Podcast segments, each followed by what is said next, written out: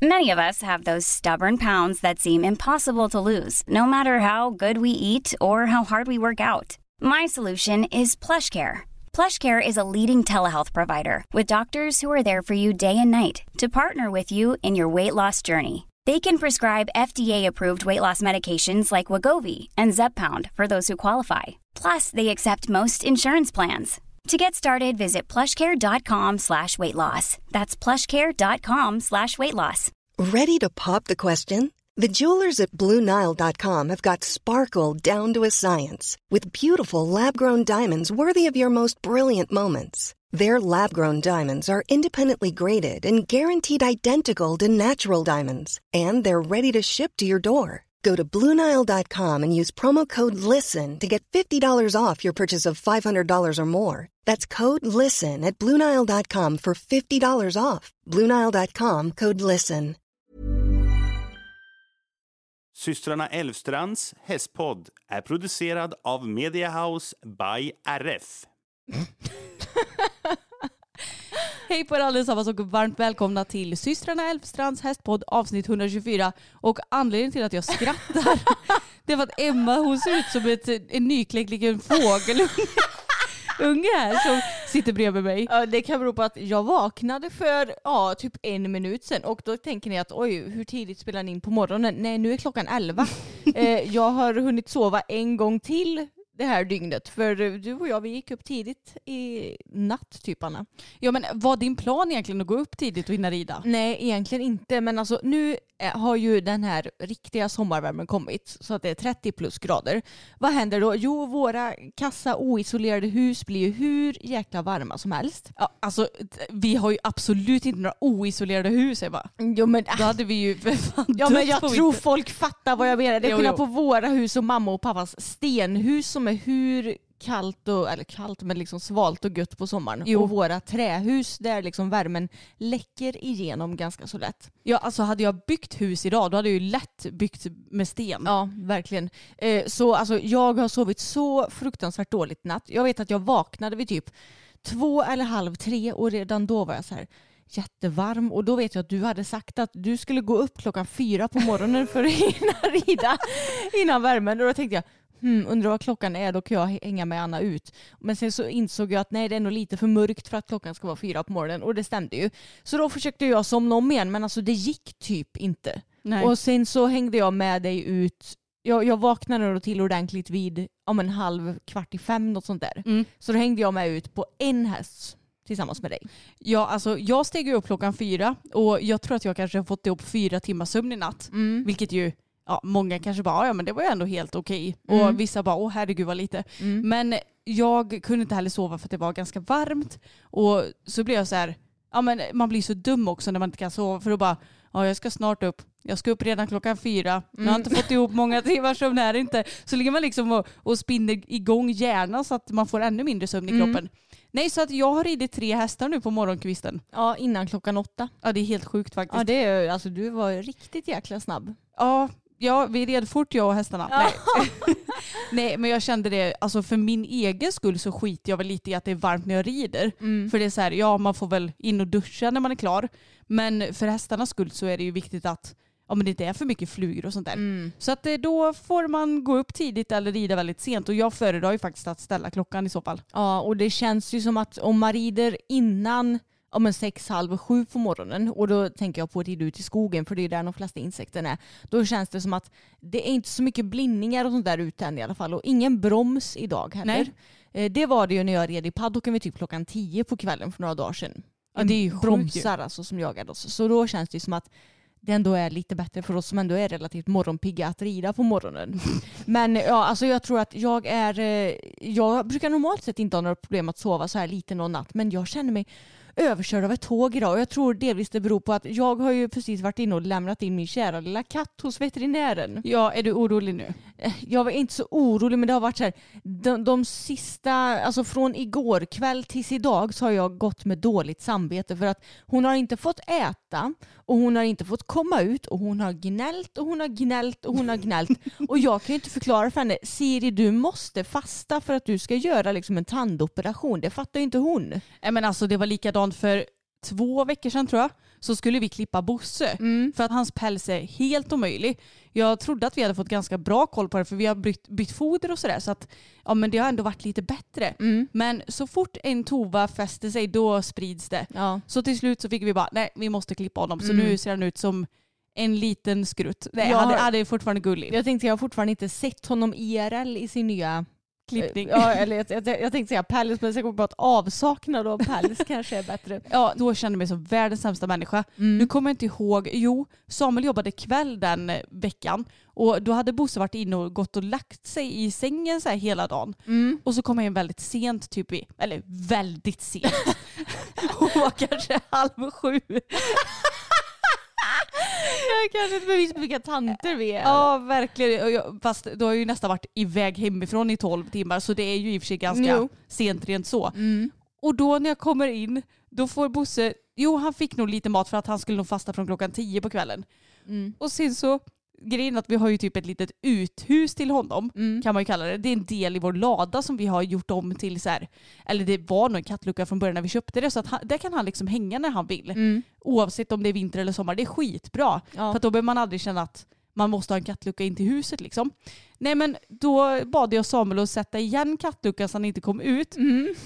Och så bar jag honom från huset och så in där och stängde in honom. Alltså hans blick när jag la honom där, jag bara, ska du lämna mig här nu? Alltså jag, åh, jag mådde så jävla dåligt då. Mm. För jag kände mig som världens sämsta människa. Men om min katt är ute, då vet man aldrig. Alltså jag kan inte bara ropa på honom och så kommer han. Utan, Nej.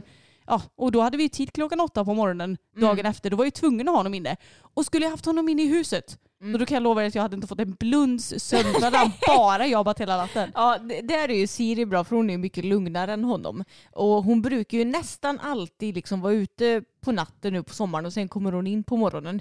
Men tänk om hon inte gör det just den här Exakt. dagen hon ska iväg. Och plus att hon skulle ju fasta också. Går hon ute så vet ju inte jag om hon får tag i någon liksom råtta eller vad tusan det nu kan vara. Nej, och jag har tänkt på det så många gånger. Det måste ju vara så många gånger som eh, veterinärer på så här smådjurskliniker att de får ett samtal och bara nej vet du vart Bosse han är inte inne så vi kan inte komma till vår bokade tid idag. Antagligen, för smådjurskliniker är det så, ah, min katt, eh, hon eller han har inte kommit in på några dagar nu. Och, och för hästar så är det, min häst gick inte att lasta så vi kan inte komma. Exakt.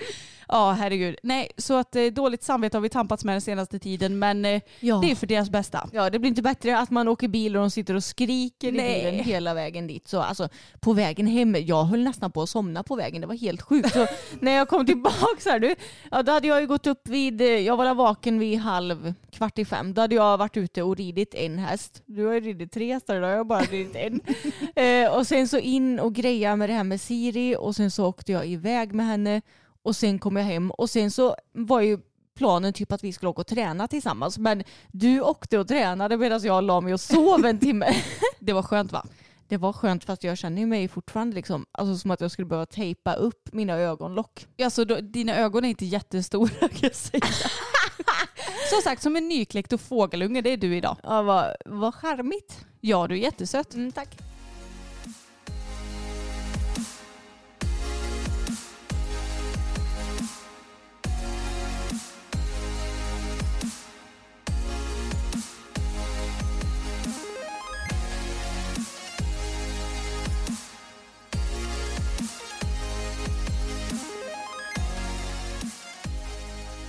Ja, men hur mår du i övrigt då, MC? Om du bortser från att du är väldigt trött idag. jo, men jag mår ganska bra skulle jag säga. Nu har ju vi bestämt oss för att vi ska ha lite halvsemester. Mm. Det, är ju, det är ju den semestern vi får, halvsemester. Exakt. Och vi hade väl tänkt vänta kanske någon vecka mer tills det vart juli i alla fall. Men eh, alltså, vi har ju känt oss helt slutkörda i våra, ja, främst hjärnor då. Och det kanske är därför som jag är så fruktansvärt trött nu också. Alltså antagligen. Jag har i helgen, för det har ju precis varit midsommar och vi firade ihop med ett gäng kompisar i fredags och hade det jättetrevligt verkligen. Och vi kom ändå hem i relativt så här, ja, men bra tid så att jag tror att jag somnade vid kanske ett, något sånt. Mm. Och gick, ja, jag tror jag vaknade vid halv tio. Och hela lördagen, jag, jag tror att det enda jag gjorde var typ att sova. Mm. Sov på stranden, sov lite grann på soffan. Så fort jag blundade så bara jag somnade. Ja. Och även i sund, alltså igår söndags Mm. blir det ju nu när ni lyssnar på detta för det är tisdag för er. Då sov jag också väldigt mycket och det är nog första gången på väldigt länge som jag inte får dåligt samvete för att jag inte gör så mycket. Mm, det är skönt. Ja, för det är så himla dumt att man får det, men jag vet att det är väldigt vanligt. Ja. Att man så här, borde ta tag i tvätten som har legat i fyra dagar och torkat och sådana där grejer. Men Mm. jag, jag, har inte, jag, tror, jag tror inte jag har orkat få dåligt samvete. Nej, Och det har varit så väldigt välbehövligt. ja, alltså, vi har verkligen varit slutkörda. Och jag har ju eh, utmattningssyndrom, eller jag fick den diagnosen för tre år sedan blir det. Och jag mår ju betydligt bättre idag mot vad jag gjorde då. Men jag märker ju symptom på både dig och mig som jag eh, alltså hade mycket av innan jag fick min diagnos och som är så här varningstecken på ja, att du håller på att bli utbränd. Liksom. Så nu kände jag att nu får vi ta och bromsa lite grann. Vi producerar ju ändå liksom två filmer i veckan och ett poddavsnitt i veckan.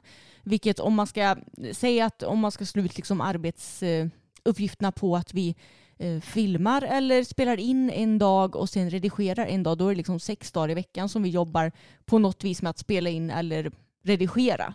Och det är inte riktigt hållbart att göra det året om. Nej men exakt och vi är ju väldigt, våra tittare är ju väldigt, eh, vad, vad säger man? Alltså som sagt jag tappar ord, det är också ett tecken på att man exakt. varit stressad. Det är ett Mm. helt vanligt ord som jag egentligen kan. Men de är väldigt förstående Mm. skulle jag säga. Så att det brukar aldrig vara några bekymmer när vi bara inom citationstecken lägger upp en video i veckan. Nej, och vi båda två har ju haft väldigt mycket minnesluckor det senaste. Mm. Det är också ett eh, riktigt varningstecken. Jag hade verkligen katastrofalt minne för tre, fyra år sedan.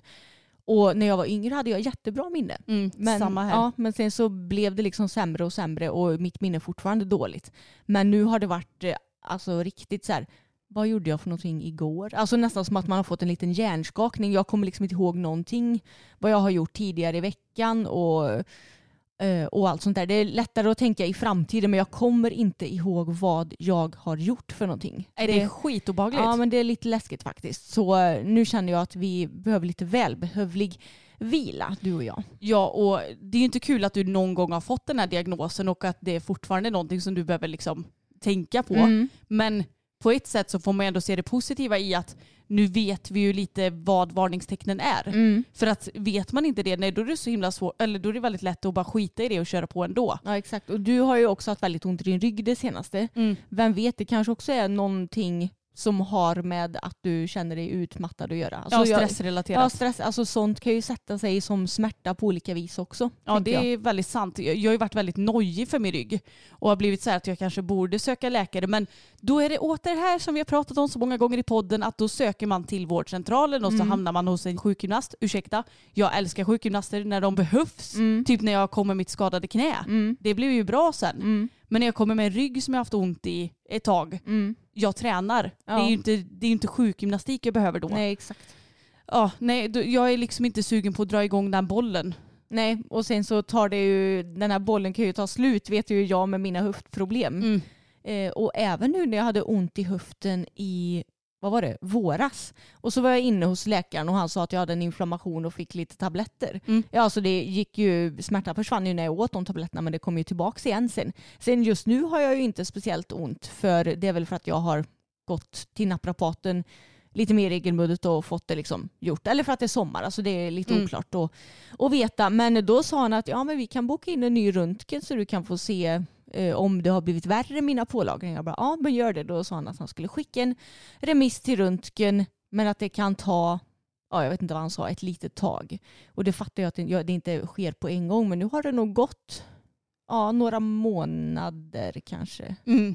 Så jag, alltså jag, om jag får gissa så tror inte jag att den där remissen kommer komma eller att jag kommer få någon kallelse till att göra en röntgen. Nej, om det kommer en i brevlådan så blir vi ganska Ja, förvånade. verkligen. Ja. Ja, just nu känner jag inte att jag har något behov av det. Men eh, Nej men det kan ju ändå vara bra att ha koll på lite. det kan ju ändå vara kul att känna att man blir tagen på allvar av vården. Exakt. Alltså den enda gången som jag har gjort det, det är ju med mina ja, cellförändringar som sen visade sig vara cancer känns det som. Och när man har åkt in typ så här, ja, när- akuta ja, grejer. akuta grejer. När jag fick sån hjärnskakning att jag tuppade av liksom och var Mm. medvetslös. Ja, då, då får man väldigt bra hjälp av vården. Men när det är såna här mer diffusa grejer så eh, har vi inte så jättebra erfarenhet. Nej, vi, vi kanske får åka till vår veterinär istället.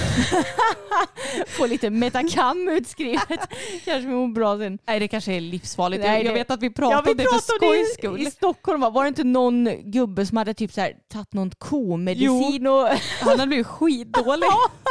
så gör inte det. Nej. Tips. Man kanske inte ska gambla med eh, mediciner sådär. Nej. Nej exakt. Men Anna vad tycker du om den här värmen som har kommit nu då? Nej men alltså jag älskar ju värmen. Ja. Jag älskar när det är sol och varmt och jag kan bada. Jag har äntligen badat för första gången i Ja. år. Eller ja, jag har vinterbadat men det tycker jag inte räknas. Nej. Och jag, jag blir bara så mycket gladare och lugnare i sinnet och Mm. njuter så mycket. Ja. Och ja, alltså enda negativa är ju för hästarnas skull och när det blir varmt i huset. Ja exakt, det är ju det enda. Det, ja men två negativa grejer. Att huset blir så varmt som man typ inte kan sova. Och jag har ju ändå AC i mitt rum. Men när man har använt den så blir det ändå varmt sen på natten igen. Ja, för den är ju för högljudd för att kunna ha på på Mm. natten. Precis. Och sen det här med att man antingen måste rida svintidigt eller svinsent för att inte bli drabbad av de här insekterna då. Ja. Annars är ju både du och jag väldigt värmetåliga skulle jag säga. Så det är inga... Nej, vilket är lustigt för att ja, jag har ju pratat en del om det i de två senaste videorna att jag är så mycket blekare än dig. Och det var någon som bara ja men ser du det som något negativt? Och mm, alltså nja skulle jag säga. Jag bryr Mm. mig egentligen inte om själva färgen så mycket. Nej. Det är ju vad det är. Men däremot så är jag väldigt känslig mot solen. Mm. Så egentligen är det konstigt att jag gillar sommaren så mycket. Ja, Jag borde ju faktiskt. trivas bättre på hösten och vintern men Mm. no I don't. Nej, men det är ju mer praktiskt att ha mitt pigment för jag behöver inte oroa mig så mycket för att bränna mig. Och jag behöver ju, när jag solar till exempel, jag är så lat så jag smörjer ju aldrig in min baksida till Nej. exempel. Men jag bränner ju mig heller nästan aldrig. Nej. Så jag menar det, det är klart som tusan att det är bättre att ha mitt pigment för att det inte är lika vad ska man säga? Det, det drabbar inte mig lika mycket som ditt pigment drabbar Mm. dig. Det är därför jag säger nja, för färgmässigt, ja alltså man har ju den färg man har liksom i Mm. grunden. Men det hade ju varit skönt att vara lite mindre känslig mot Mm. solen. Men jag kom att tänka på en grej idag Emma, när jag red tre olika hästar. Mm. Att det har blivit så mycket enklare för mig att gå från häst till häst. Mm. För jag minns så specifikt när vi hade Tage och Boppen och Ja. vi stod inackorderade på det stället som var efter att vi hade dem på ridskolan. Mm. Jag kunde seriöst inte rida först Boppen och Nej. sen gå till Tage. Exakt så var det för mig med. För då var det så att när man har ridit den här stora, stora boppen och sen skulle upp på lilla, lilla Tage. Alltså jag vet inte, det kändes som att man inte kunde rida honom för att han var så liten. Ja, och jag tyckte också att jag upplevde att det kändes som att jag blev typ dragandes i Tages mun. Mm. Trots att jag kanske inte blev det. Men alltså, hela Boppens rörelsemönster var ju mycket långsammare. Mm. Vilket gjorde att man hade nästan lite långsammare hjälper på honom. Ja. Och ja, lite sådana där grejer. Och då blev det att man nästan, det hängde kvar till Tage sen. Mm, jag förstår. Som är lite mer kvick och lite, alltså, har ju mindre rörelse förstås. För Mm. att han var ju, eller han är en bra bit mindre än vad Boppen var. Ja. Så det tycker jag faktiskt känns ganska skönt att det är liksom inga bekymmer längre att gå från någon häst till en annan. Nej exakt och jag, eh, ja, som jag har sagt tidigare, jag har ju insett där att jag har ju ingen normalstor Bella utan jag har ju en gigantisk Bella på liksom bredden och sen är hon ju rätt hög också. Eh, och när vi köpte Pebban då så insåg jag att hon är ju väldigt, väldigt, väldigt mycket smalare än vad Bella är. Vilket ju egentligen är bra för våra stackars höfter-Anna, att Mm. ha lite smalare hästar. Men då blir det också att kanske allra tydligast blir det nog när jag har ridit Pebban först. Det gjorde jag till exempel i lördags kväll, alltså dagen efter midsommar så fick jag feeling och red sent på kvällen i paddocken vilket var jättemysigt.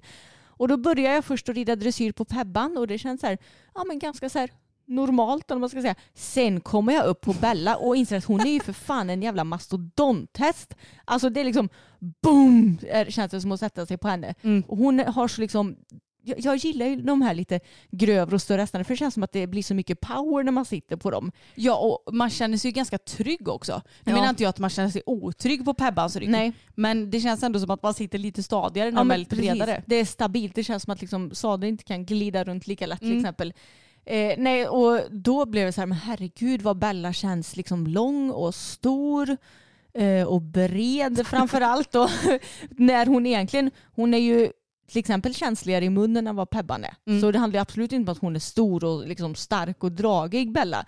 Utan det är bara själva grejen att hon är så extremt olik Pebban. Men som du säger, jag tycker också att jag har blivit bättre på att variera min ridning beroende på vilken häst jag sitter och att anpassa mig bättre till den hästen som jag sitter på. Ja, och jag, jag tror också att det beror väldigt mycket på att du och jag har utvecklat vår ridning väldigt mycket. Mm. Jag menar det är klart som tusan att vi rider bättre nu än vad vi gjorde back in the days när vi bara inom citationstecken hade tag och boppen. Ja. Så vi har blivit mycket bättre på det planet att kunna anpassa vår ridning efter vilken häst vi sitter på. Mm, och jag tror det kommer bli ännu mer nu när vi har köpt Pebban för hon är ju, ja men alla våra fyra hästar är väldigt olika varandra Mm. och hon är ju en helt ny typ av häst som vi har sagt förut. Men det är roligt att jag har ju liksom inte tyckt att men när jag har ridit Fokus och Bella till exempel, då har jag inte alls fått samma känsla att Bella är så där himla dunderstor. Utan det har kommit nu med Pebban och det handlar ju inte om att Pebban har mindre galopp till exempel än Bella, för det är ju snarare tvärtom, att Mm. hon är ju nästan större galopp. Men det är att hon är så liksom smal och liten. Ja men det roliga är att jag red ju fokus först idag Mm. och sen Pebbles och Mm. sen Tage. Och då när jag gick från fokus till Pebbles så jag sa det att men gud hon är ju alltså en bra bit smalare än vad han är. precis. Så Fokus är nog ändå relativt bred kanske. Ja jag tror det för att ja, jag, jag vet inte riktigt hur det blir för att han har ju varit smal nu i våras när han inte mådde så bra och när såret var som värst så blev Mm. han också smal så det var bara så här alla möjliga olika moment på en och samma gång som gjorde att jag fick ännu mer ångest. Man Mm. bara tack. Fast det är inte fokus fel förstås.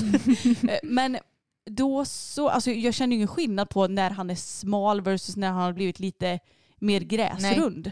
Men jag fattar inte för att den hästen blir ju typ bara bukigare. Ja, det, det ser väldigt roligt ut faktiskt. ja, hans mage växer liksom bara ner. Ingenting åt sidorna. Han får en sån här typisk gubbmage. Ja. Fokus här på Lite ölmage får jag Ja. fast han inte druckit en droppe öl. Exakt, medan Bella hon blir lite mer tunna Ja. och Fokus blir mer som en stor boll. Han ser nästan lite gravid ut. Ja, fast det, det roliga är att pappa sa det här om dagen. Fokus har ju blivit en tunna nu sa han. Mm. Jag bara men ursäkta han var ju smal för typ en månad sedan så Ja. sluta gnäll nu. Han kan, han kan aldrig vara perfekt i hullet tydligen Fokus. Nej och alltså jag vet att många säger att de hellre har hästarna lite tunna än, än tjocka. Och jag förstår väl själva tanken för att det är klart Mm. att det blir ju slitsamt med lite mer vikt och sådär om man ska Jo. hålla på och hoppa och greja. Men ärligt talat, jag har fasen fokus lite tjockare än så tunn som han var. Det känns som att det innebär mindre ångest om hästarna är lite tjockare än lite för smala. Ja för min del så är det så i alla Ja fall. precis, nu så är det väl olika för alla. Men jag håller med. Och Bella, ja, hon har ju lagt på sig nu. Jag har ingen aning om vad hon väger. Jag vill, vill kanske knappt veta det. Men eh, ja, det är svårare att spänna sadeljorden nu mot vad det var för några månader sedan kan vi säga. Och jag Ja. ser på henne också att hon har lagt på sig. För hon var också, eh, hon hade också gått ner lite i vikt där i våras, vintras, våras och var väldigt, väldigt fin i kroppen och sådär. Mm. Men alltså jag skulle inte säga att jag märker någon skillnad på henne att hon känns typ klumpigare eller jobbigare att rida utan hon är ju jättefin nu i ridningen ändå. Hon är så fin. Ja men det var så kul när jag red där i lördags sent på kvällen. Och då satt jag i dressyrsadeln och så först och främst ett problem som vi har just nu med Bella det är att i vänstergaloppen så vill hon springa som en ostbåge med röven in. Det var så kul när vi red ut på midsommarafton för att då fick vi med oss pappa och Samuel så Mm. kunde vi rida alla hästar samtidigt. Vilket gick väldigt bra. Ja. Jag hade inte behövt vara så himla rädd för Nej. det. Men då så hör jag pappa men vad gör den här hästen? Eller, för han rider sist på Bella och jag rider näst sist på Ja. Tage. Då tittar jag bakåt. Då ser jag hur Bella, alltså hon springer i sån sjuk sluta. Det är helt galet alltså. Ja. Och pappa fick ju typ inte ordning på det. Jag bara, men försök att så här, håll upp din, hur blir det nu? Vänsterhand. Ja, vänsterhand Mm. lite och så får du väl flytta bak vänsterskänkel lite då för att försöka Mm. att rätta ut lite. Mm. Det är ju kanske inte alltid så lätt att korrigera dem ute i skogen heller. Mm. Nej, Jag har, tycker nog nästan att det är lättare på? Bella. Ja. Mm. Men eh, ja, i alla fall då när jag red henne i paddocken i lördags då blev det ju samma sak att hon ville springa som en ostbåge. Inte så extremt då som med pappa i skogen ska tilläggas. Men jag var så här, men snälla häst du måste ju vara rak först och främst innan vi kan börja med någonting annat. Så då jäklar, då var jag så här, nu ska du gå med framdelen in istället. Så då red jag på henne i vänster öppna i vänstergaloppen länge och att hon då inte skulle gå och liksom samla ihop sig och bli spänd. För det kan de ju lätt bli om man korrigerar något sånt där. Då kan det bli att hästarna blir lite ovilliga och bara nej jag vill inte gå i öppna istället för att sluta. Men då var jag väldigt tydlig med att du ska gå med framdelen in och du ska gå framåt.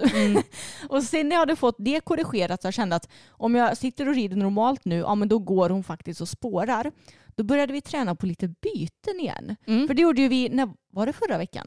Ja det var det. Mm. Det var väl typ i onsdags eller något Ja kanske? precis, och det var efter att vi spelade in det här sista poddavsnittet. Ja. Och då tränade jag egentligen på mina första dressyrbyten med henne. Det vill säga byten i dressyrsadeln och när jag sitter ner. För att byta galopp på henne är ju absolut inga problem när jag rider i hoppsadeln, när jag hoppar. Hon är ju en typisk hopphäst. Så så här, byter du varv, ja då byter du galopp. Och hon är ju kanske ändå lite, inom stationstecken, bättre än många hopphästar på att byta galopp. För hon byter ju ändå relativt ofta rent. Ja, förutom när jag hopptränade. Jag kom på att det var ju i onsdags. Så Mm. det var ju någon annan gång som vi Ja. tränade på byten.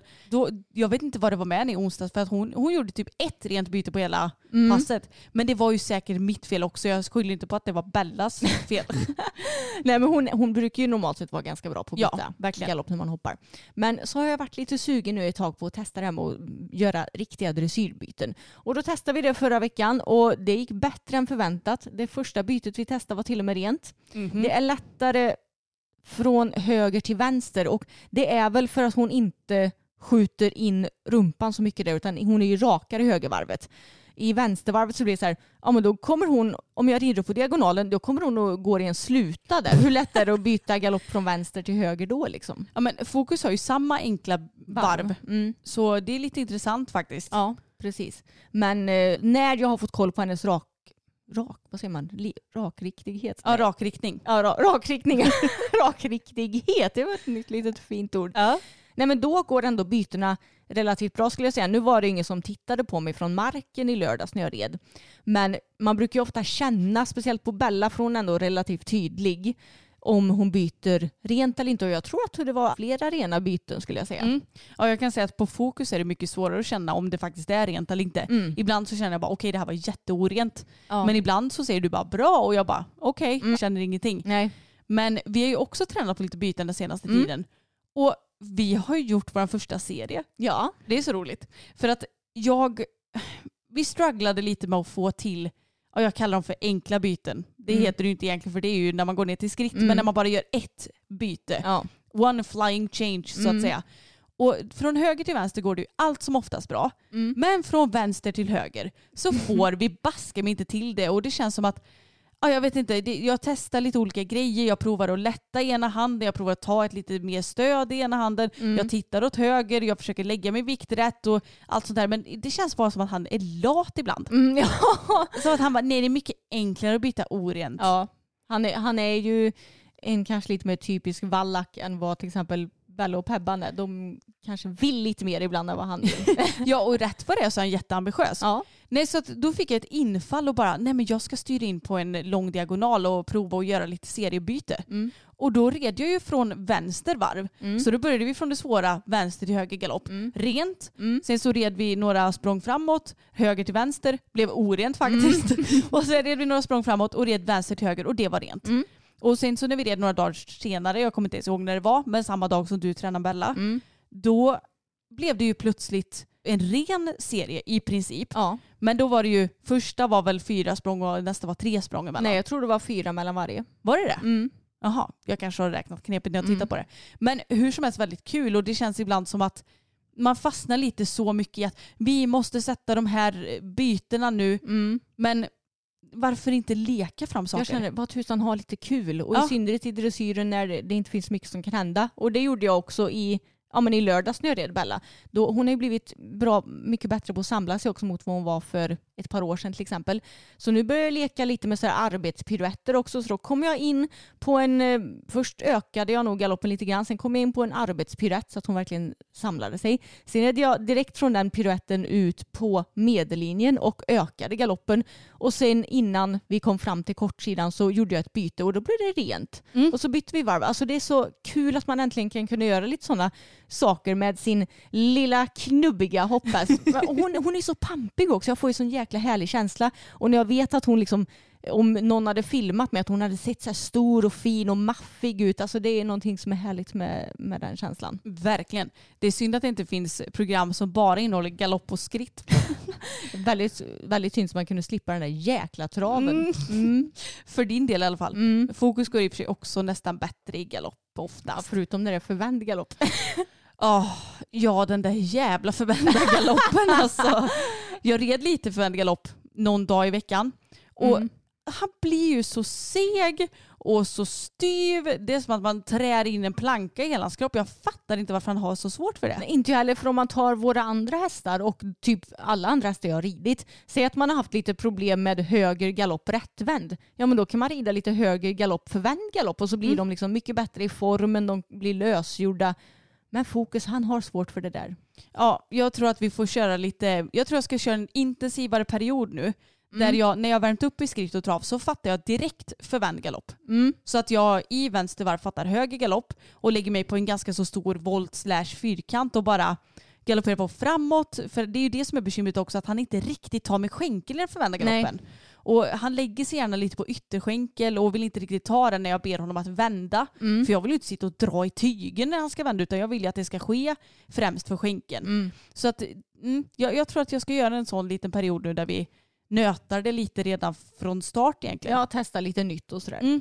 Ja men det är väl lite så med ridning, det är det som är så kul att man ibland bara kan få så här idéer som, som känns logiska. Sen får Mm. vi se om det funkar i praktiken. Mm, men exakt. Men på tal om byten då, Anna, någonting som du och jag har testat lite grann nu när vi har bytt galopp och som jag ändå tycker funkar.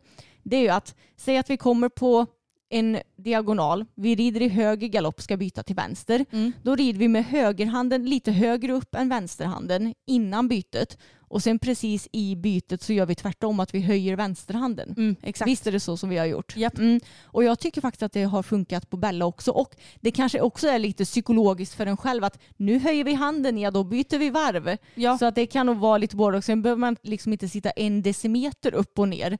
Men lite grann. ja, lite den tanken. Precis. Det är ju Mm. någonting som har funkat för oss. Sen kanske det inte funkar för alla men det är ett litet tips ifall ni också har strugglat lite med bytena och vill testa någonting. Och någonting som också är viktigt är att man sitter upprätt i sadeln så man inte håller på och lutar sig framåt och sådär i bytena. Ja, alltså det är det som jag tycker är så svårt för man vill egentligen Hjälpa till lite för Ja. mycket. Ja men det känner jag, det gör jag fortfarande på Bella. Mm. Det, jag måste bli bättre på att sitta still på henne.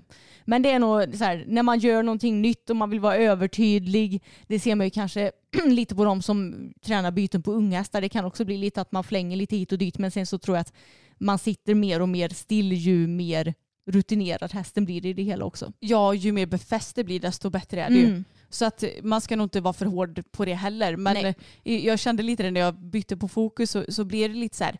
Ett byte blev lite för eh, studsigt. Och då Mm. kände jag att nu var det ju verkligen mitt fel för att jag bara ja vi byter galopp och han bara du behöver inte ta i så mycket Matte. Nej, exakt.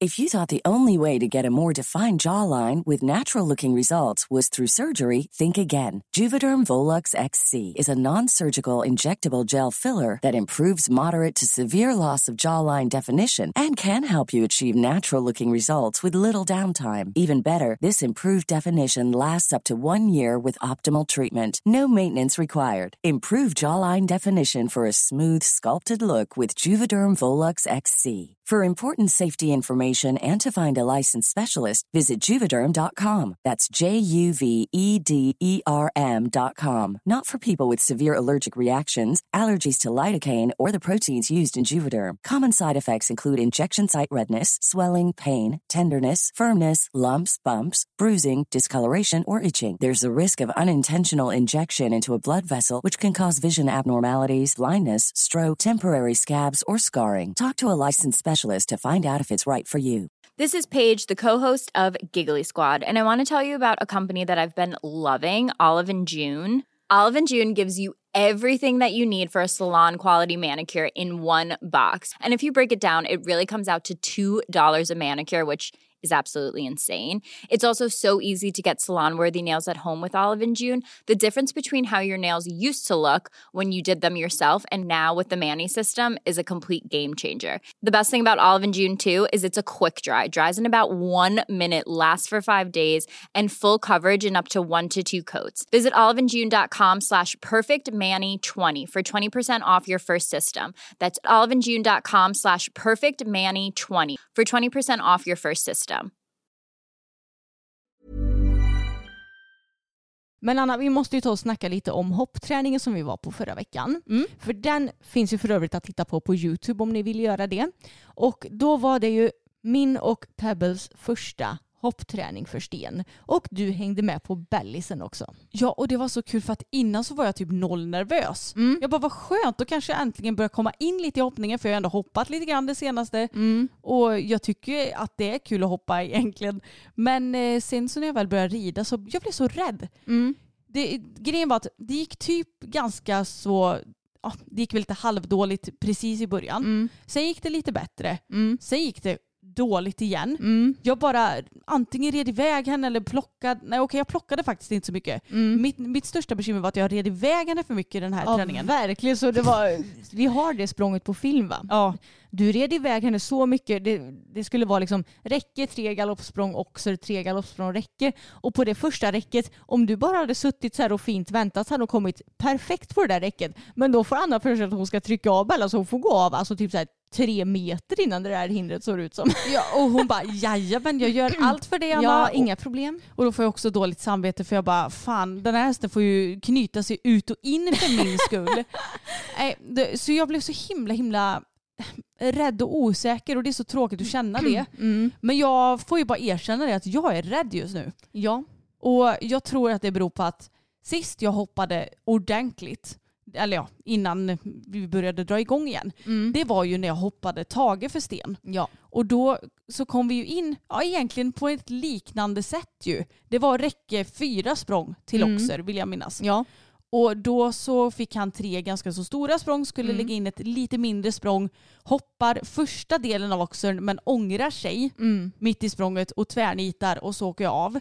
Och grejen är att jag har ju i princip aldrig skadat mig när jag har ramlat av. Mm. Men det blir, när, när det blir att, vad ska man säga, tilliten till varandra, alltså hästen till mig och jag till hästen, tryter så som det blir när det här, han ångrade sig sådär. Det tog ganska hårt på mitt eh, självförtroende och det gjorde att jag blev rädd. Ja, och sen har du ju inte hoppat fokus någonting under våren heller på grund av hans sår. Bella var också skadad så du har inte kunnat hoppa henne så du har ju liksom inte hoppat någonting i princip sen februari eller vad det nu kan vara. Ja, och då var ju som sagt sist jag hoppade ja, men lite mer höjd inom citationstecken, 80-90 kanske. Då var ju det med tagen jag åkte av. Ja. Och sen sket jag i det för att jag blev, ja, men jag blev lite osäker på träningen men sen så i efterhand så fattade jag att det har legat och grott lite så jag blivit rädd. Mm. Men jag tror också att jag har ju egentligen mina mentala verktyg som jag har jobbat en del med för att Mm. jag har ju varit lite osäker på fokus och sådär också. Så att jag tror att jag bara behöver hoppa. Japp, du behöver få mängdträning och Mm. på hästar som du, som du litar på. Och jag menar Tage, du sa ju det att han är jätterolig att liksom hoppa lite småhinder och sådär Mm. på men han vill ju inte ha den här pressen längre märker ju vi. Ja, och då, det är ju helt fine med oss och Mm. jag känner mig ändå trygg egentligen med Bella och fokus och Pebbles antagligen. Jag har ju inte Mm. hoppat så mycket men jag ska göra det i veckan har jag tänkt. Ja. Men det är, bara, det är så jävla tråkigt när man vet att man kan. Man vet att det är så himla kul när man är inne i så här ett hoppflow. Men nu är jag inte det och det är bara att acceptera. Ja, men jag brukar också alltid känna mig lite mer osäker när jag inte har hoppat på ett tag. Mm. Men nu faktiskt känner jag mig mycket mer självsäker än vad jag trodde att jag skulle göra. För jag har ju typ inte heller hoppat någonting på hela våren. Jag hoppade ju i mars senast och sen så blev ju Bella skadad.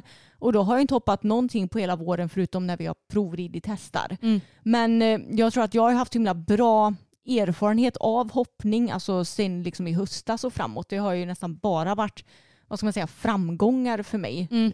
rent ridmässigt och sådär. Så jag har ju inget trauma nyligen bakom mig så som du har. Så jag har ändå känt mig självsäker nu igen när vi har börjat hoppa. Det känns som att eh, jag har kommit tillbaka till hoppningen bättre än vad jag trodde med avståndsbedömning och att hålla en bra galopp och allt sånt som kan vara lite klurigt i början. Och jag har ju inte hoppat Bella så mycket. Du har ju hoppat henne mer än vad jag har gjort egentligen. Men jag ska hoppa henne den här veckan. Mm. är jag sugen på nu när jag inte har gjort det på ett tag. Men när jag har hoppat henne har det gått jättebra. Och så har jag hunnit hoppa Pebban tre gånger och det har ju liksom gått jättebra alla gånger. Och hon är ju dessutom en riktig självförtroende-boostare för hon är liksom hon bangar ju inte för någonting, hon är så trygg, hon tittar inte på någonting, hon kör bara, hon har energi och bjudning och tar dig fram till hindret. Jag säger det Anna, du kommer älska att hoppa den hästen. Ja det ska bli jättekul att hoppa en lite mer ordentligt för jag har ju Mm. bara tagit ett par språng på provridningen för att se så här att Ja. ja, ja men eh, det här, det här funkar. Ja. Men som jag sagt många gånger tidigare, jag vill gärna lära känna hästen ordentligt innan man börjar hoppa ordentligt. Mm. Men ni var ju svinduktiga på träningen. Ja men det gick så bra. Det var ju tredje gången som jag hoppade henne hemma Pebban nu. Eller efter att vi köpte henne. Och första gången, det gick bra men hon var lite dragig och jag fick inte riktigt till ridningen för det kändes som att hon blev eh, väldigt liksom het och stark och inte riktigt lyssnade på mig. Till andra gången då hoppade vi ju samma bana hemma. Ja du menar, ja, du menar andra gången du hoppar, ja jag fattar. Ja, ja. just det, jag red ju markarbete innan det. Ja. Då jävlar var det fart på den donnan kan man säga. ja. Det var ju när vi hade det här mindre bra bettet också så hon bara drog iväg liksom. Eh, så det var ju första gången, då gick det väldigt snabbt. Andra gången gick det snabbt. Tredje gången kände jag att ja, men nu har jag fått ganska bra koll på ridningen och att jag inte ska stå så mycket upp i lätt sitt till exempel utan att sitta mer och jobba lite mer med min sitt så jag inte behöver ta så mycket i handen till exempel. Mm. Och då visste jag att ja, men då är det ju den här ridningen som jag behöver ha på själva träningen. Och det, alltså, det gick så bra. Hon kändes, det kändes så himla rytmiskt hela tiden. Jag kände inte att hon blev typ stark en enda gång förutom i uppvärmningen när vi skulle få plats med fyra språng där det egentligen ska vara tre språng. Det var inte lätt kan jag säga. Nej. Men eh, vi löste ju det men det kändes ju inte liksom åh vad bra det kändes. Utan det Det kändes, kändes mer åt dragkamphållet Ja. än, än fin lir. Ja men lite så. Och sen så kändes det bra när vi började hoppa lite mer ordentligt. Och jag kunde rida på i ett lite mer normalt tempo. Och då kändes det jättebra. Hon var så fint med mig. Och Ni fick så fint flyt Ja, i svängar jag och allt bara. Men det, det är ju en stor olikhet mellan Bella och Pebban att i svängar så vill Bella svänga lite inåt gärna. Hon blir rak och bara nu ska vi vända. Vilket ju typ är bra när det är omhoppning som gäller för då är hon ju hon är ganska lätt att svänga innan hinder till omhoppningar. Men det är ju ofta inte så bra för det kan ju sabba rytmen ganska så mycket och man måste tänka på det. Hon tappar lätt galoppen när hon blir rak och liksom Ja, och det kan ju också sabba själva svängen och att man Mm. då får ett dåligt avstånd för att man, alltså det blir liksom inte riktigt den svängen man tänkt Nej, sig. exakt. Så vi får nog försöka vara ännu mer noggranna med det. Man, vi kanske ska sätta upp en så här pyttebana hemma där vi verkligen bara, nu rider vi ut vägarna. Mm. 100 procent. Ja. Så får hon eh, gnällsan faktiskt anpassa sig lite efter sina mattar ibland. Ja med. precis. Men sen tänker jag också att man får också stryka hästarna lite med Jo, med vet. deras quirks också. Ja. Jag tror att hade Bella varit en svårklasshäst så hade nog, om man säger att Malin Barriarda ridit henne, då hade hon nog tänkt att ja det här är väl det som den här hästen är lite sämre på men hon har många andra kvaliteter och hon kanske blir sur om man liksom försöker ja, alltså, Joxa för mycket. för mycket. Så att det, man får go lite with the flow också med henne. Men, men Pebban i alla fall, hon är mycket mer rund och Mm. kommer med så fint i svängarna. Jag får ut henne så bra. Och hon har ju sån fin bjudning så hon tar den ju fram till hindret. Så jag behöver inte tänka att nu ska jag driva i den här svängen som jag kanske har fått göra lite tidigare med typ Bella och Boppen. Nu får jag driva så jag får igång galoppen utan den galoppen finns liksom redan så jag behöver inte göra så mycket. Hon är med mig, svänger, hoppar och sen så är det lätt att svänga till nästa hinder. Och det är en sak som jag tänkt på också. Att det känns som att vissa grejer som jag hade lite problem med på provridningen känns det inte som att jag har problem med nu. Och att svänga, det var ju ett sånt problem som jag hade lite svårt för. Speciellt i höger varv med henne. Då ville hon gärna glida ut med bogen och jag hade svårt för att svänga och det hade jag kanske ja, men de första passen hemma också. Men nu känns det som att när kommunikationen stämmer då har jag inte de problemen längre utan det är mycket, mycket lättare att svänga nu. Ja, jag menar vi har ju inte haft den i mer än en månad är det väl ungefär. Ja, Så knappt. Att, nej, knappt en Mm. månad. Så att det är ju jättebra att det redan faller mer och mer på plats. Mm, precis, Nej, men det känns eh, superbra verkligen. Och hela träningen kändes bra. Kan inte klaga på någonting. Eh, så det ska bli jättekul att fortsätta utvecklas. På tal om det här med att saker blir bättre eh, ganska snabbt för att man lär sig att kommunicera med hästen. En sån sak det är ju förvänd galopparna. Ja, För verkligen. vi hade ju lite svårt med förvänd galopp på Pebban när hon kom hit. Hon ville ju gärna byta galopp och som jag har sagt tidigare så var det exakt så med Boppen också till exempel. Men det, alltså förvänd galopp, det känns som att det är verkligen den övningen som, som är mest tydligt om du känner hästen eller inte. Ja, jag känner inte fokus då. Nej, nej, men jag om, man, om man har köpt en ny häst till exempel så är det ofta det kanske som strugglar lite grann. Ja, Men nu går det jättebra att rida förvänd galopp på henne. alltså det känns som att man skulle kunna göra vad som helst i Mm. förvänd galopp och det är inga bekymmer längre. Nej, så att svänga och förvänd galopp det är ju de två ridmässiga grejerna som jag märker har blivit tydligast bättre. Mm. Och att jag har fått lite mer koll på liksom bromsen då mellan hinder Mm. och efter hinder. Eh, Sen finns det mycket kvar att jobba med men jag tycker alltid att det blir bättre och bättre. Jo, och det känns ju också som att det är roliga grejer att jobba på. Det är inte så att man bara åh gud vad jobbigt utan det är, ja, allt känns bara väldigt Ja, kul. verkligen. Du Emma, jag tycker att det är lite kul. Mm. För att vi har ju våran eftersnacksgrupp på Facebook som Mm. Evelina har startat åt oss tänkte jag säga. Mm. Hon eh, ja, har ju den gruppen vilket är tacksamt för vi hade inte orkat med att moderera och greja. Nej. Eh, så vi är ju inne i den och är ganska aktiva. Mm. Och då så var det någon som kommenterade att åh nej, kalla henne inte för Pebban, det känns inte som att det klingar rätt sådär. Mm. Och då var det en annan som skrev, eller om det var samma person, jag minns inte riktigt. Då så skrev hon att Boppen, Mm. eller Boppe, Mm. är egentligen någonting helt annat. Vi kallade ju Boppen för det, han heter Mm. Haley Bopp. Ja. Vet du vad det betyder på skånska? Ja, jag har ju läst det här. Visst betyder det snopp? Nej, Nej. det betyder bröst. Ja, bröst var det. Eller tutte, bröst. Så det, det är så kul så att han, vi kallade honom för Tutten. Mm. Tutten. Tutten? Mm. Boppen. Ja, jag tycker det är så kul det här med dialektala grejer. Mm. Så tydligen så Boppen var ju våran lilla Tutte då. Ja, det var han. Gulligt ändå. Mm, ja, men Pebban blir det väl mest. Jag, jag vet inte riktigt om man ska liksom komma på något annat. Ebba är väl det som jag tycker känns mest rimligt i så fall om man ska ta ett eh, vad ska man säga, vanligt namn att kalla henne för. Nej men det blir Pebban för mig Ja, för att nu, nu har det satt sig. Nu har det satt sig ja. Och ibland så blir det Pebblan Mm. och ibland Pebbis. Ja. Pebblan ja, det säger du Ja, ibland. Pebblan, jag tycker det är gulligt. mm. Jag vet inte, det är ju inte enklare att säga en Pebbles egentligen men det är bara gulligt. Och Pebbisen kan det bli också. Ja. Mm. Men det, är, det blir de det blir. För. Alltså, jag tror att vissa smeknamn behöver bara falla naturligt. Mm. Om jag inte minns helt fel så kan det hända att vi har pratat om det här i podden tidigare. Mm. Men det finns ju en hel del hästliga eller sådär uttryck som man har i hästvärlden Mm. som du och jag inte riktigt gillar Emma. Mhm. Du Mm. ser helt förvirrad ut. Ja, jag, jag blir lite förvirrad nu för jag vet inte vilka uttryck du kommer att eh, ja, prata om. Ja, men det finns flertalet som jag tycker är lite, det skaver lite i mig när man säger sådana här saker. Ja. Och det är till exempel om jag vet om att, ja men säg vilken häst som helst, vi säger Bella som exempel. Mm. Om jag vet om att det är ett sto, då har jag lite svårt för när folk säger den. Jaha, ja precis. Jag håller med. Jag, för, för det känns så himla opersonligt för mig. Ja, alltså då vill jag hellre att de säger han om Bella än den. För det, det är många som säger han till henne för de tycker att hon ser ut som en vallack. Ja, Mm. ja, det kan man inte blamea dem för. för Nej. Hon är ju lite manlig ibland. Mm. Men jag, jag har lite svårt för när, man, när det inte riktigt blir så där personligt. Och då, Nej. Det har jag till och med hört människor som ja, men, kanske till och med äger hästen. Mm. Kan säga den. Jag skulle aldrig säga den om Fokus eller Bella eller Nej, någon. det känns lite objektifierande på något vis. Ja, men Kan- sen så älskar vi ju våra hästar helt villkorslöst. till skillnad från kanske många som jobbar med hästar. Då, Jo. då måste man ju se dem lite mer objektivt för Mm, att jo. inte gråta ihjäl sig varje gång kanske. Men Exakt. jag vet inte, jag, det, det skaver lite Ja men i mig. det skaver på mig också får jag säga. Mm. Och sen så tycker jag, de här två hör kanske lite ihop. Mm.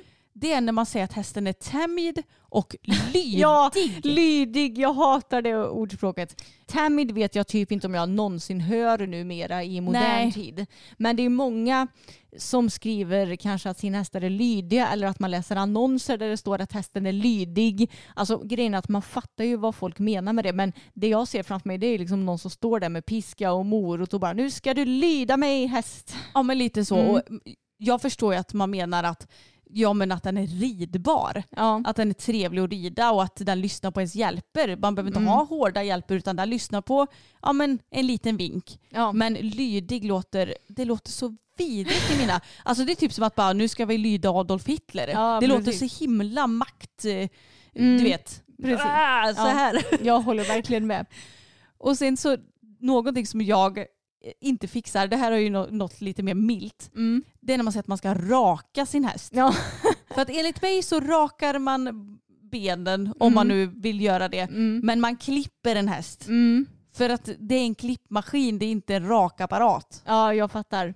Jag vet inte varför det stör mig så mycket, Nej. för det är helt orimligt. Jag kan ändå förstå varför folk säger raka, för man tänker nu ska jag klippa hästen och kanske de tänker att man ska klippa manen med en sax. Med sax. Och sen raka hästen, ja men då rakar vi av pälsen. Men jag tycker bara det låter konstigt att säga alltså raka när man rakar eh, hästar. Och du säger ju inte att Bosse har blivit rakad nu heller utan han har också blivit klippt enligt Ja. dig va? Mm. Ja. ja, precis. Han har varit hos frisören. Ja, och blivit, eh, blivit klippt med en klippmaskin. Så ja, men jag håller med. Tycker du att det beror på eh, maskinen man använder, vad den har för namn. Är det din definiering av raka och klippa?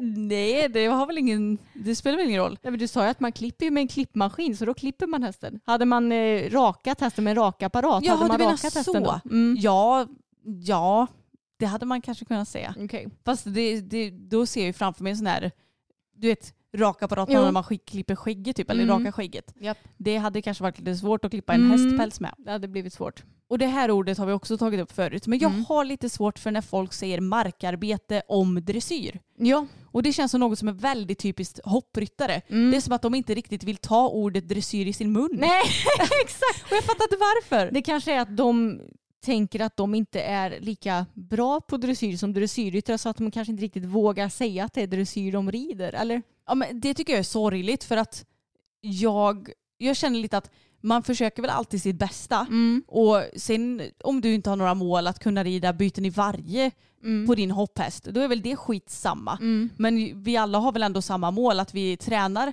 hästarna i dressyr för att bli bättre på hoppbanan. Mm, precis. Och då är det ju dressyr. Mm. Markarbete för mig, det är bommar. Minst bom på marken, men gärna lite små hinder ja, också. kanske Typ. lite småhinder också, exakt. Det är det som vi har fått lära oss också från ridskolan, att dressyr är dressyr och markarbete det är lite bommar och hoppning då är det lite, ja, Mer banhoppning typ. ja och, eller det behöver inte vara det heller men det kan vara lite högre hinder åtminstone. Mm, exakt. Mm. Ja men det håller jag verkligen med om. Har du något eh, ord som du tänker på som du liksom, det kliar lite i kroppen när du hör? Alltså det är väl begreppet gå på tygen. Mm. Tycker jag är konstigt. Men det känns som att det är typ ingen som använder det nu för tiden. Förutom vår dressyrtränare Johan tydligen upptäckte jag förra träningen. Ja, men jag förstår ju ändå vad han menar för att han kanske syftade på, då var det ju framförallt när jag red pebbles Mm. och hon jobbade ju ändå ganska bra med sina bakben Mm. men hon kunde höja ryggen lite grann till och hon Mm. kunde ändå komma in med nosen lite grann Ja, till. bli mer eftergiven i nacken. Mm, Precis. Så jag förstod ju ändå vad han menade. Men det begreppet har jag inte hört på jättelänge för det känns mer som att det var något som vi höll på att prata om på ridskolan. Hur får man hästen att få gå på tygen Ja. och bla bla bla. Och då var det mycket så här, ja, får du hästen att gå på tygen? Jag vet att när vi lärde oss det, då var det ju mycket att man skulle jobba med sin hand. Mm, Inte liksom bakbenen först som vi ju vet idag som vuxna. mm, exakt. Nej men jag, jag tror inte jag kommer på något mer ord sådär på rak arm. Men Nej. ordet lydig det är ju verkligen Ja, högst upp i min äckellista. ja, men alltså på tal om det här med spaningar Anna. Jag Mm. har ju en icke-hästig spaning. Okej. Och det är någonting som jag har tänkt på länge och jag fattar inte varför det är så. Men du och jag, vi pratar ju med en västgötsk dialekt. Men när vi sjunger på svenska, då sjunger ju vi rikssvenskt. Alltså vi har ingen dialekt när vi sjunger. Nej. Och det är samma när jag pratar engelska. Hur mycket jag än vill så har jag den här lilla, lilla skandinaviska accenten i, i min engelska. Men när jag sjunger på engelska, ja, men då har man ju liksom ingen accent heller utan då sjunger man ju på typ amerikansk engelska. Ja. Varför är det så att när du sjunger så försvinner din dialekt och när du pratar så kommer den tillbaks? Alltså jag fattar inte. Det är inte så att man tänker på att nu ska jag sjunga på amerikansk engelska utan det bara blir så. Ja, det är jättekonstigt. Men tror du inte att man, när man sjunger så lägger man så mycket vikt vid vilka ord man ska sjunga och också vilka toner man ska ta. Så då glömmer man lite bort det här prestationen. För för mig, när jag ska prata engelska, ibland så kan jag ju tänka i mitt huvud hur jag hade sagt det Ja, vet. Och sen när det kommer ut så bara, brö, då blir det ju jättebrytning typ. Mm. Alltså jag kallar det för skandinavisk brytning, för det Mm. är det väl. Ja. Men jag vet inte, det, jag tror också att när man sjunger så blir det ju lite mer ihop på något vis. Mm. Att man vet lite hur man ska sjunga. Ja, Jag vet inte, det låter jätteflummigt kanske men Men för alltså skulle jag läsa en mening, en Mm. låttext och jag hade läst det och pratat det, då hade jag ju fortfarande haft min dialekt. Mm. Men hade jag sjungit det så hade jag inte haft dialekten. nej. Jag fattar precis vad du menar. Det är Mm. jättekonstigt. Det kanske finns någon som har ett väldigt bra svar på det här. Ja, någon hjärnforskare eller något sånt där. Ja. För det, alltså det, jag fattar verkligen inte varför det är så. Nej, så är ni hjärnforskare och vet svaret på den här frågan så får ni gärna kommentera vår Mm. senaste bild eller gå in på vår eh, systrarna Älvstrands eftersnackspoddgrupp. Det blev jättefel, men den finns länkad i beskrivningen till podden i alla fall. Alltså jag är så förvirrad av, eh, av det här. Ja, och det är ju samma med, alltså västgötska kanske inte räknas som den mest grova dialekten i, vä- i världen, i Sverige. Men det är, oj, nu fick du en groda i halsen. Men det är ju som med skåningar, de har ju ändå ganska grov dialekt Mm. och säger ju inte så mycket R till exempel. Mm. Men om de ska sjunga Ida sommarvisa, inte tusen sjunger de Det ska inte tro det blir sommar. Nej det är nog Det inte så många som gör det. Konstigt. Mm. Det känns inte naturligt. Ah, det är en mycket bra fråga som vi, vi kommer kanske inte längre på det här. Nej jag tror inte det faktiskt. Avslutningsvis så tänkte jag att vi ska ta upp en liten grej. Mhm. Och jag var och käkade lite middag hos mamma och pappa i lördags. Mm. Och alltså pappa, vi, vi har ju inget direkt veckans Hans den här veckan. Ha, nej nu måste jag fundera på. Jag vet ju att det var någonting roligt som han sa. Jaha. där, men, eh, nej, nej, alltså det som jag kan komma på är att han har varit väldigt virrig den här veckan för vi försöker få honom att hoppa fokusarna. Ja men det är så vimsigt. Man bara, kan du den här dagen? Och han bara, ja, nej, ja, kanske, nej, ja, nej. Mm. Alltså det, det är jättesvårt att bestämma någonting. Mm. Och det är i och för sig höskördtider. Mm. Så att hans schema beror ju helt och 100% på hur vädret är. ja, Men ändå, det kan ju inte vara så svårt att avvara en timme. nej. Men enligt honom så är det verkligen det. Mm. Nej men han var så gullig för att han var väldigt trött efter att ha kört en hel del hö i lördags. Mm. Så han somnade vid matbordet. Alltså det är som att ha ett barn tänkte Ja. jag säga. Han satt så här med armarna i kors och så bara han blundade. Mm. Ja, det var gulligt. Men det var inte det som jag skulle komma fram till. För att då diskuterade vi ja, men, många olika saker som man ju gör när man sitter några vuxna och pratar. Mm. Och då så började vi prata om det här med transporter, hästlastbilar, you name it. Ja. Och då sa jag det till pappa att ja, alltså enda anledningen till att vi hade skaffat en ja, B-kortsbuss eller så idag, Mm. det hade ju varit ifall vi ville ta med om en Fokus, Bella och Pebban på samma tävling kanske. Mm. Att kunna lasta en i lastbilen och sen ha transporten påkopplad på ja, Ja. lastbilen då. Och då sa han, ja fast då hade vi ju lika gärna kunnat köpa en till transport. Och jag bara, jo det är ju i och för sig sant. Mm. För det är bra mycket billigare. Mm. Och det är något som jag tänker på för att det ser vi ju även på tävlingar när vi gör hemmatävlingar. Att Mm. det blir ju bara fler och fler hästlastbilar Ja. och B-kortsbilar. Mm. Och det känns som att eh, vem som helst har råd att köpa de här lastbilarna som är väldigt, väldigt dyra. Mm.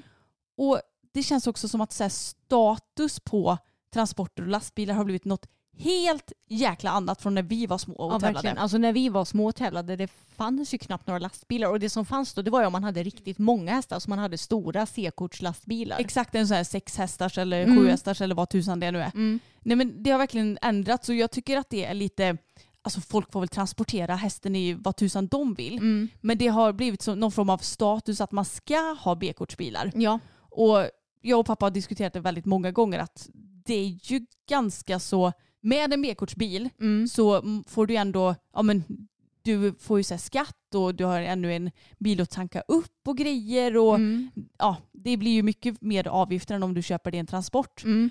Och jag kommer ihåg vår första transport Emma. Ja.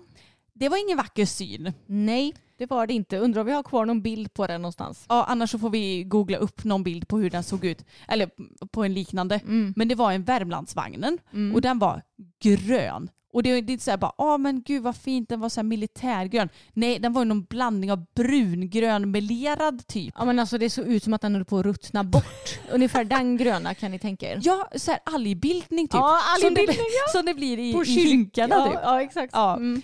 Så såg den ut. Och det värsta av allt var, det var att ja, men från början så var det väl ändå helt ok för då var den ju helt matt med den här algblomningsgröna färgen. Men sen så fick pappa för sig att han skulle lacka den så att den blev lite blank. Och då var jag så här, åh ja, då kanske det blir lite snyggare tänkte jag. Mm. Nej, tills det här flagade bort så det ser ut som att den hade mjäll.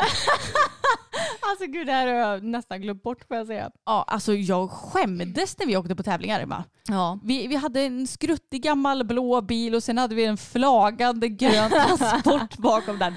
Eller jag skämdes väl inte jättemycket för då hade jag kanske inte åkt på tävlingar. Vi Mm. hade en transport och jag var jätteglad för att pappa konkade runt på både oss och hästar Mm. back in the days. Men det var ju lite jobbigt att ha kanske tävlingsplatsens fulaste transport. ja och nu kommer jag inte ens ihåg vilken transport vi köpte efter den. Det var ju den vita Värmlandsvagnen. Just det, vit Värmlandsvagn. Som vi hade, sadelkammaren var inne i transporten så det var jättemycket Mm. så pappa tog bort den sen. Just det, så var Mm. det. Mm. Nej, så att med det här, jag, jag vet knappt vart jag vill komma. Jag vill bara säga att om det är någon där ute som känner att Åh, jag, jag har en så himla ful transport eller jag har bara en transport, jag vill ha en B-kortsbil. Så vill jag bara säga att alltså, det, det är dyrt. Mm. Och ja men det är inget fel i att ha en transport. Det känns som att det är så självklarhet med B-kortsbilar idag så att vi får understryka lite där. Ja, och du blir inte en bättre ryttare heller av att ha en B-kortslastbil. Utan hade du lagt de pengarna på träning istället för att köpa en svindyr lastbil, då hade du nog blivit en bättre ryttare. Och kanske vunnit fler tävlingar eller blivit bättre samspelt med din häst, vad du nu än har för mål. Mm, exakt. Och det finns såklart de som har råd att lägga pengar på båda Både två. och ja, men hur många vanliga dödliga har det tänkte jag säga. Nej, när man har hästar som hobby så kanske man inte alltid kan välja de allra dyraste valen. Nej. Och då, man får försöka att tänka att jag har en transport, jag kan transportera min häst. Det gör att jag kan åka på träningar och tävlingar som jag vill och då får jag vara glad och nöjd med det. Mm, precis. Och vi människor är väldigt typiska sådana att vi alltid strävar efter fler saker och vi är aldrig nöjda. Nej. Så jag tycker att det är viktigt att understryka att man får vara nöjd med det man har också. Ja, jag är väldigt nöjd med vår transport som vi har nu. Jag med. Jättebra är den. Och bra lastvikt som man, även om vi har stora tunga hästar, vi kör lagligt, den har en stor sadelkammare. Ja, alltså man får liksom plats med det som man behöver. Och jag tycker personligen att det är smidigt med transport för det känns som att det blir lite lättare att ta sig fram och få plats på tävlingsplatserna. Ofta så är ju parkeringarna inte så där görstora till exempel. Mm. Och även att man kan ställa av den och sen kan man använda sin bil igen. Alltså jag har inget emot transporter. Inte jag heller. Folk som verkligen är så pro B-kortsbilar, Mm. de håller på att säga att ja, men det är så jobbigt att koppla på av transporten. Nej, det håller jag inte med om.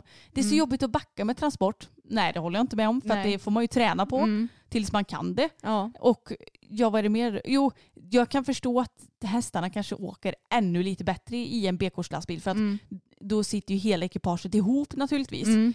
Men annars så jag, jag har inga problem att köra transport. Nej, och det, alltså det som jag tycker är lite konstigt med B-kortslastbilar det är att det känns som att så många eh, alltså vad ska man säga, storhästryttare har det. Och jag tänker om du har två hästar så kör du ju aldrig lagligt i en B-kortslastbil. Nej, det är väl väldigt få man kan köra lagligt Ja, i. om du har två storhästar liksom. Mm. Så det, ja, jag, vet inte, jag, jag förstår ju ponnysar för där Mm. kan du ändå köra lagligt och ha två hästar. Men om du ska köra lagligt med två hästar utan något C-kort så behöver du kanske ändå ha ett BE-körkort istället som vi har och en rejäl transport Mm. som vi har och en bil som kan dra ekipaget såklart. Mm. Så det, det är lite mäckigt det här med när man ska transportera hästar och veta allting och sådär. Ja, verkligen. Men jag ville bara ha det sagt. Mm. Vi, vi får eh, vara glada för våra transporter även om de kanske är lite gröna och fula ibland. Vi tänker att vi ska runda av för den här gången. Vi börjar bli hungriga. Klockan Mm. börjar närma sig 12 och lunchtid. Ja. Så vi säger tack så mycket för att ni har lyssnat. Mm. Glöm inte bort att prenumerera på podden och gärna också på vår YouTube-kanal som heter systrarna Elfstrand. Och ni hittar oss även på Instagram där vi heter systrarna Elfstrand så kan ni följa oss ännu lite mer i våra liv. Ja, och jag har lagt upp en bild på pappa och Pebban i systrarna Elfstrands flöde Mm. där ni kan ställa frågor till honom för att jag har nämligen övertalat honom att han ska gästa någon gång. Ja herregud, det fattar jag inte hur du lyckades med. Nej, inte jag heller. Men eh, vi får ju se om det faktiskt håller för ibland så är han så här Mm. jajamän och Japp. så går han med på det och sen så blir det inte av ändå. Han sa det när du började prata med men vad ska jag prata om? För Ja. någonting?" Men jag tänker att ni har säkert många frågor och jag tänker också att det kan vara intressant för att jag menar han började ju egentligen rida när han var 40. Mm. Hur är det att börja rida i så vuxen ålder Ja, och exakt. allt sånt där. Och sen så kanske ni har lite frågor om hur vi är som döttrar och sånt där. Kul. Precis. Nej, men tack så mycket för att ni har lyssnat. Vi hörs igen om en vecka. Det gör vi. Hej då! Hi, I'm Daniel, founder of Pretty Litter. Cats and cat owners deserve better than any old fashioned litter. That's why I teamed up with scientists and veterinarians to create Pretty Litter. Its innovative crystal formula has superior odor control and weighs up to 80% less than clay litter. Pretty Litter even monitors health by changing colors to help detect early signs of potential illness. It's the world's smartest kitty litter. Go to prettylitter.com and use code ACAST for 20% off your first order and a free cat toy. Terms and conditions apply. See site for details. Planning for your next trip? Elevate your travel style with Quince. Quince has all the jet setting essentials you'll want for your next getaway, like European linen, premium luggage options, buttery soft Italian leather bags, and so much more. And is all priced at 50 to 80% less than similar brands. Plus, Quince only works with factories that use safe and ethical manufacturing practices. Pack your bags with high-quality essentials you'll be wearing for vacations to come with Quince. Go to quince.com slash pack for free shipping and 365-day returns.